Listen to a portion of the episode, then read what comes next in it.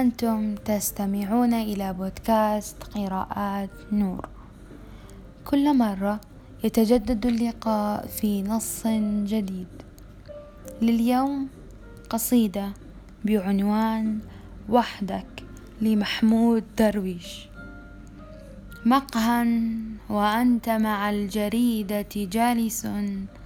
لا لست وحدك.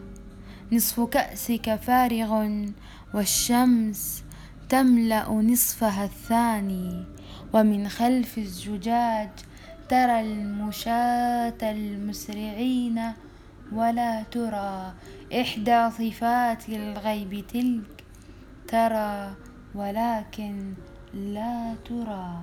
كم أنت حر أيها المنسي في المقهى فلا أحد يرى أثر الفراشة فيك.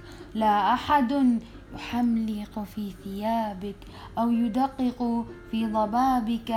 إن نظرت إلى فتاة وانكسرت أمامها.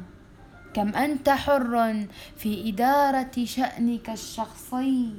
في هذا الزحام بلا رقيب منك أو من قارئ. فاصنع لنفسك ما تشاء. اخلع قميصك أو حذاءك إن أردت فأنت منسي وحر في خيالك. ليس لاسمك أو لوجهك ها هنا عمل ضروري. تكون كما تكون تكون كما تكون فلا صديق ولا عدو هنا يراقب ذكرياتك. فالتمس عذرا. فالتمس عذرا لمن تركتك في المقهى لأنك لم تلاحظ قصة الشعر الجديدة والفراشات التي رقصت على غمازتيها.